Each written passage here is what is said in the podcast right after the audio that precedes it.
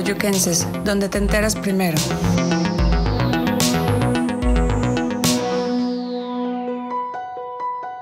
Detrás de cada mujer exitosa hay un sexto sentido que la acompaña.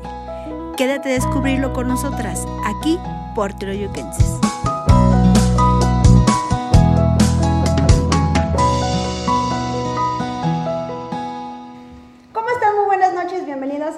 Emisión más de Sexto Sentido. Hoy estoy muy, muy bien acompañada. También quiero mandarles saludos a mis compañeras de emisión que hoy no pudieron estar conmigo, pero les mando un saludo y un abrazo, amigas mías. Aquí las espero. Hoy vamos a hablar con la fundadora de Salvando Huellitas Teoloyucan. Ofelia, muy buenas noches. Hola, buenas noches, gracias por la invitación. No, al contrario, muchas gracias por aceptar. Vamos a hablar acerca de quién está detrás de Salvando Huellitas. En este caso, este, tu nombre es Ofelia Villarón. Así es. ¿Qué hay detrás de, de la fundadora de Salvando Huellitas, Ofelia? Pues detrás de la fundadora hay una señora eh, que trabaja, de, es- soy comerciante eh, y aparte, pues más que nada esposa, no tengo hijos. Muchos se preguntan, por eso anda ahí con los perros, ¿no?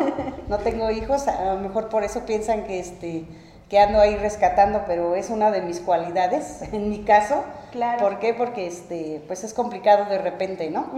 Este, soy simplemente Ofelia Villarón y la funda, como dices, la presidenta y fundadora de, de la asociación. Ofelia, ¿cómo nace esta inquietud o la idea de crear Salvando Huellitas? Pues, como lo comentas, una inquietud por lo, por lo mismo que la situación que se está viviendo en la actualidad y toda la vida con el maltrato animal. Exacto. Hoy en día es un poquito, lo vemos como un poquito más mediático. eh, todo esto de que esteriliza, de que adopte, se ve mucho más, pero ha existido siempre. En, en mí nace la inquietud por eso. Y pues desde pequeña, pues el gusto por los animales. Siempre comento que afortunadamente en casa nunca tuve restricción al respecto. Claro. Mis, mis papás siempre nos apoyaron en la casa para llevar todos los perritos que pudiéramos llevar. Mi mamá, eh, en paz descanse, decía siempre, este, les comenta señoras, les comentaba señores o amigas, es que siempre llegaba con perritos, es que me siguió mamá. Entonces de ahí nace el amor porque mis padres nos fomentaron, nos fomentaron la verdad el amor por los animales. Como te digo, hoy en día es una cuestión que se ve muy bonita, muy mediática, que, que podría ser que se, ah, incluso hasta se puede, este, que te da estatus, ¿no? Que rescates perros, que compartas en las redes. este, Pero que no eso. cualquiera elabora, porque a veces es complicado, ¿no? Eh, es muy o se les complicado. hace mucho, muy, mucho trabajo. ¿no? Así es, sí, se acercan muchas personas a, a la asociación, eh, sobre todo jovencitos, eh, impetuosos, claro, por el momento, repito, por las redes, movidos por esa parte, y, y quieren acercarse para, para ser voluntarios en la, en la asociación. Y siempre se les dice que aquí necesitamos tres cosas, que es tiempo, dinero y esfuerzo. Y esfuerzo, claro. Porque lamentablemente la asociación no cuenta con recursos públicos, es todo lo que es lo que se hace de, de la asociación es con dinero de nosotros, los integrantes, y más aparte pues al- alguna persona por ahí tiene a bien apoyarnos. Entonces, siempre cuando se acercan chicos, les decimos, ¿saben qué? Es no, esto va más allá, es un compromiso no con nosotros, no con las personas que estamos en la asociación, sino con los animales, con los perros y los gatos. Entonces, sí es un compromiso, es una responsabilidad y aparte es una pasión y es un amor que, que nosotros tenemos, que es la parte que nos mueve, ¿no? Claro. Hablando de integrantes, ¿quiénes son los que integran tu equipo? ¿Quiénes son los que te ayudan? ¿Quién se moviliza contigo para, no sé, para recoger los perritos, para poder eh, llevarlos a los dueños o ellos se acercan a ustedes? ¿Cómo es el funcionamiento más o menos? Sí, pues en la asociación está, está constituida por, eh, como tal, legalmente una, una asociación constituida. Está el presidente, que en este caso soy yo, está el secretario, que es este, Tornansin, y mi, mi compañera por ahí no nos, no nos pudo acompañar, pero ahorita justamente anda cazando un perrito. Eh, está Antonio, que él es veterinario, eh, Isaías y Betty. Son mis compañeros los más cercanos, aunque somos una red de, de bastante gente más, eh, que siempre no está todo el tiempo, pero es gente que nos apoya, que está ahí, Eh, como te comento, es, muy, es un poquito complicado de repente tener el tiempo, pero esto es a como tú puedas. La gente que se acerca debe de saber eso, que es como tú puedas en tiempo y en recurso. Eh, somos nosotros los que hacemos las capturas, los que estamos siempre en las jornadas de esterilización, que son las que fomentamos, hacemos los rescates, bueno, que es la captura, es el rescate, me refiero a eso, y después promovemos las, las adopciones. ¿En qué consisten esos rescates? Eh, los rescates regularmente nos hablan a la página por vía inbox. Eh, ahí también un, dato, eh, luego la gente se desespera un poquito porque tardamos en contestar. nos hablan, nos hablan este, por inbox, contestamos y después nos dicen la ubicación del animal, en qué estado están, ah, si es atropellado, si está con sarna, si es una mamá que, que, parió, que está en un hoyo con los cachorros, o si son puros cachorros. Eh, en sí nosotros ese es el tipo de rescate que hacemos, al que le damos la primera atención, un animal que está eh, acuchillado, que está atropellado, en fin. Entonces nosotros acudimos. Aquí es importante destacar a la gente que, nos llama a la página eh, que ese tipo de acciones se hacen conjuntamente, que es que el de quien reporta y de nosotros como asociación. Entonces, si tú vas a reportar, primero antes que nada no ponerte en peligro, porque hay veces, este, pues hay que ir a zanjas, hay que ir a terrenos. Entonces, eso nosotros tenemos una forma de hacerlo, una manera que hemos aprendido empíricamente, pero con base en los veterinarios que nos han apoyado. Entonces, también puede ser un riesgo, entonces también para que por ahí no se arriesguen, siempre que nos salgan el llamado, entonces la gente nos apoya, ya sea llevando al, si se puede, si hay una manera de que ellos lo tomen y lo lleven a, la clínica veterinaria donde nosotros llevamos a nuestros rescatados, ahí nos vemos, ahí nosotros cubrimos gastos y ahí nos ponemos de acuerdo si ellos lo cuidan, nosotros lo cuidamos y todo esto va a depender del espacio que tengamos en nuestro hogar temporal tenemos tres hogares temporales, los cuales lamentablemente debido a ahorita a la pandemia están constantemente saturados. Sí, La gente no está adoptando, entonces nos está complicando más ahorita. Entonces lo que hacemos es que si la gente que nos reporta me dice, yo lo puedo cuidar, yo le puedo dar la atención, pero no tengo el dinero pero tengo el espacio, el tiempo y todo para cuidarlo, entonces ahí hacemos un, como un convenio que pues es, básicamente no, no, tiene que estar escrito, sino que se, se, ve con las personas y así todos vamos apoyando. Hay gente que nos dice, no tengo el espacio, no tengo el dinero, no tengo, perdón, no tengo el, tiempo ni nada, pero tengo el recurso. Entonces ahí nosotros buscamos la manera de nosotros encontrarle un espacio en alguno de nuestros hogares temporales o buscar con alguien de nuestros, de nuestros amigos de la página que lo cuiden. Entonces todo es, siempre va a ser conjunto. ¿Cuáles son las principales dificultades que se ha tenido que pasar?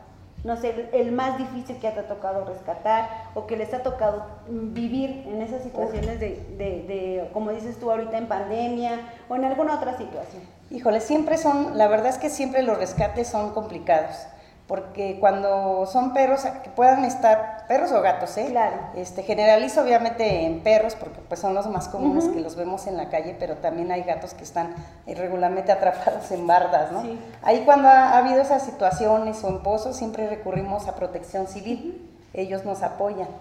Pero ha habido, la mayoría son, son casos, la verdad, extremos eh, que por ahí la gente que nos sigue en las redes, hay veces ponemos como cosas bonitas porque aparte eh, Facebook pues bloquea, raya, no podemos poner ensangrentados, no podemos acuchillados, pero son, hemos atendido casos muy feos, muy mm, en situaciones los animales que se torna peligroso porque ya trae el dolor, a lo mejor tiene zafada la cadera, está atropellado, ensangrentado y todavía nosotros queremos manejarlo, nos puede agredir. Entonces son casos siempre muy tristes. El animal siempre que está, que está atropellado, que está chillado, que está este, en un lugar oscuro donde está atrapado, está, va a estar siempre a la defensiva. Obviamente ellos no saben que nosotros vamos a acudir a, ayudarle, ¿no?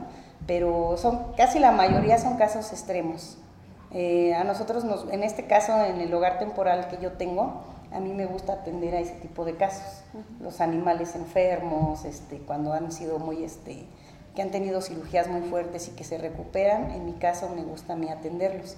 Eh, entonces, todos, la mayoría no te podría decir uno así, porque son los tipos de casos que atendemos más, les damos más prioridad. Eh, he visto que tienen campañas de, de esterilización, perdón. Este, ¿cómo, cómo, se, ¿Cómo se conjuntan o cómo hacen estos tipos de, estos tipos de campañas? ¿Cuál es la, el, proceso? El, ¿cómo, ¿Cómo lo hacen? Sí, las campañas de esterilización son un programa estatal. Eh, lo gestiona nuestro ayuntamiento por medio, en este caso la, es la Dirección de Salud, y nosotros somos voluntarios. Ah, hacemos un voluntariado en el cual hacemos la difusión, este, eh, damos, cuando estamos en la jornada concientizamos a la gente, le explicamos los beneficios de la esterilización, pero últimamente este, hemos estado todavía aportando un poquito más con recursos para que se lleven a cabo estas jornadas. Ahora por lo de la pandemia estuvieron totalmente, eh, no, o sea, no existieron. Tiene aproximadamente ya dos meses que empezaron, obviamente todo con, la, con las medidas sanitarias, se cita gente cada media hora para que no esté ahí, eh, digamos, acumulada por lo mismo de la pandemia, por la cuestión sanitaria, pero nosotros somos voluntarios, pero hemos ahora aportado un poquito más de recursos para que se sigan llevando a cabo. ¿Cuánto tiempo tiene ya la asociación funcionando? Mm, como tal, ya vamos a cumplir siete años. Eh, que tu servidora inició y después se fue uniendo gente, obviamente unos se van, otros vienen, porque repito, no es una tarea fácil, ni todo el mundo tiene la pasión. Este, pero ya siete años y estamos eh, legalmente constituidos apenas hace dos, pero el trabajo ya viene de, de siete años. Ya bastante tiempo para, para ser exactos. Así es, ya, ya siete años y pues muy, muy, muy padres, muy gratificantes, pero todavía falta mucho por hacer en nuestro municipio. Claro. ¿Qué te ha dejado Salvando Huellitas? ¿Qué es lo que más podrías destacar de, Salvando Huellitas para ti? Uy, pues satisfacción.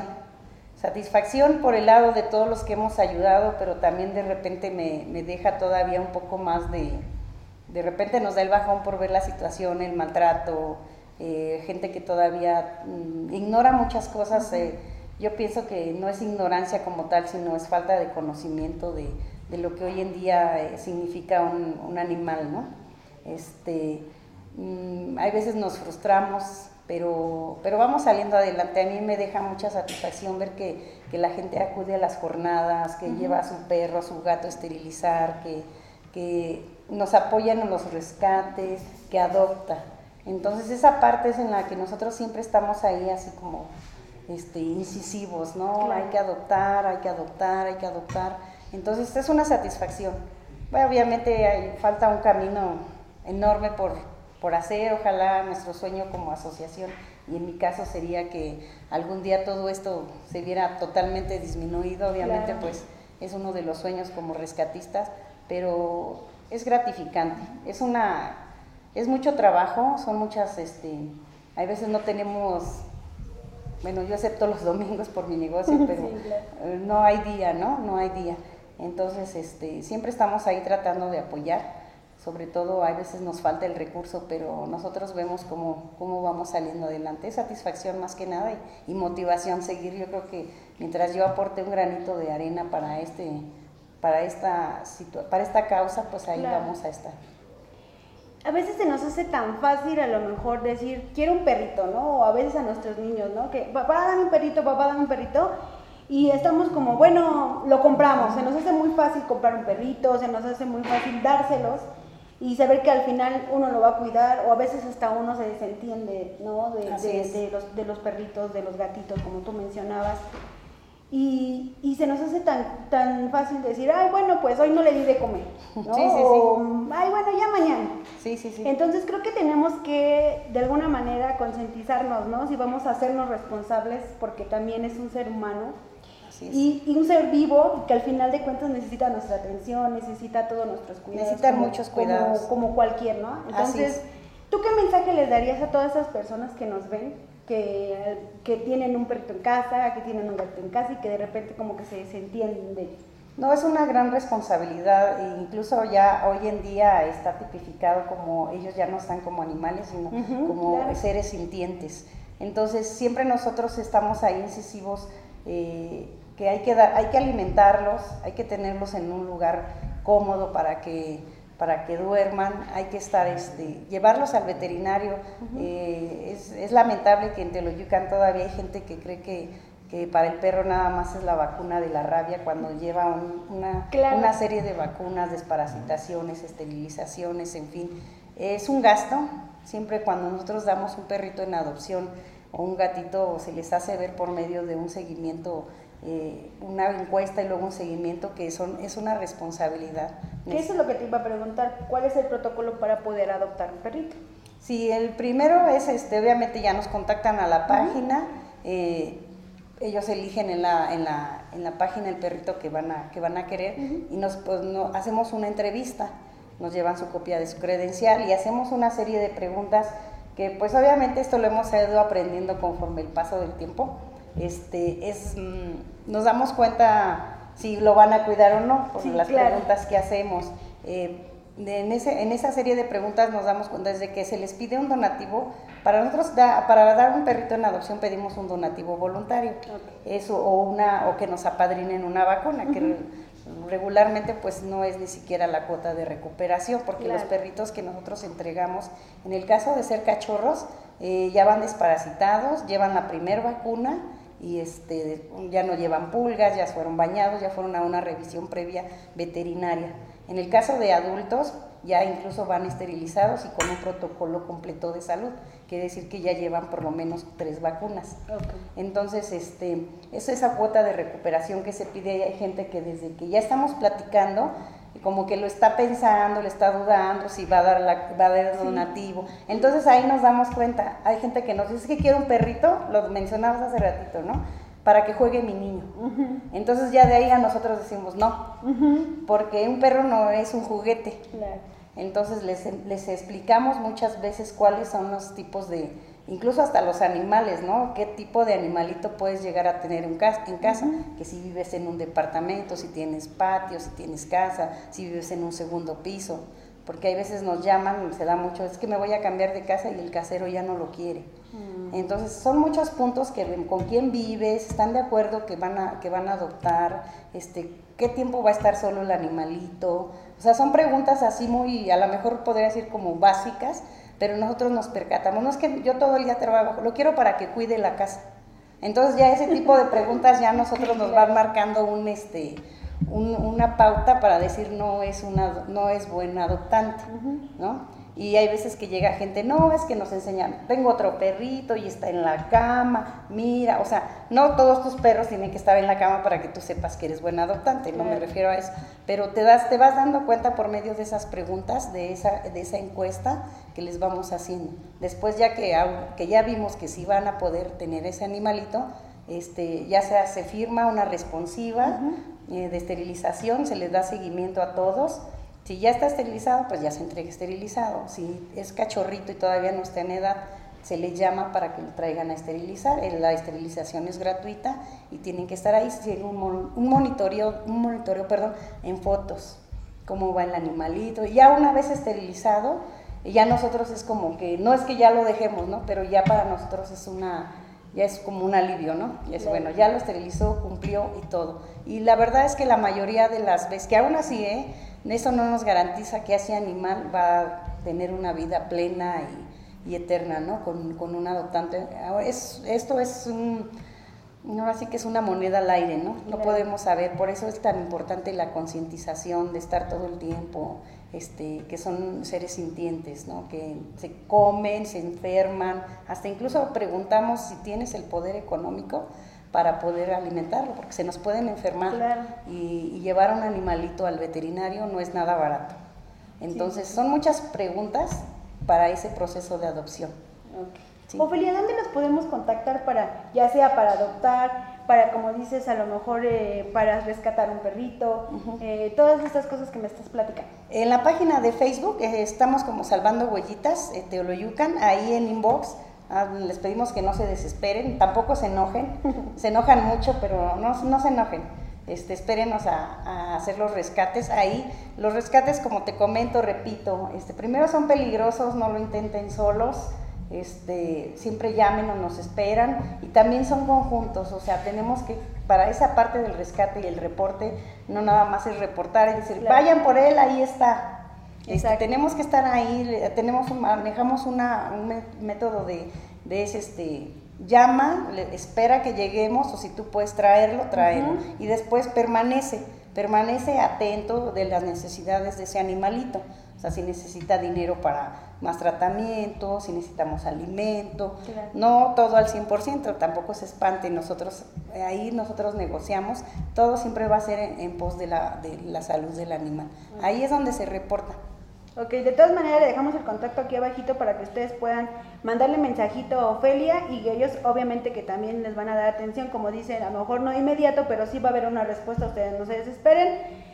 Y pues Ofelia, te agradezco muchísimo que nos hayas acompañado, fue un placer de verdad conocerte, me, me, bueno digo, me alienta mucho que haya personas como tú que ayudan a los demás, en este caso a los alimentos que a veces, híjole, a veces lo necesitan tanto.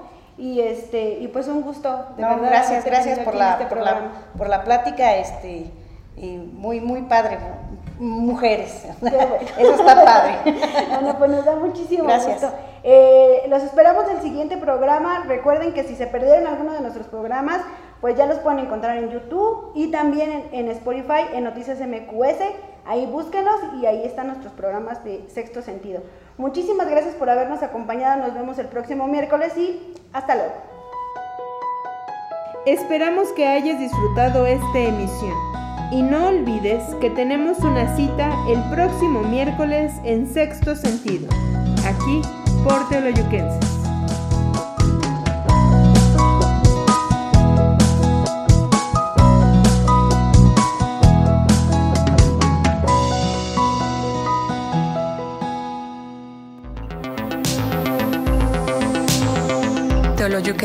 donde te enteras primero.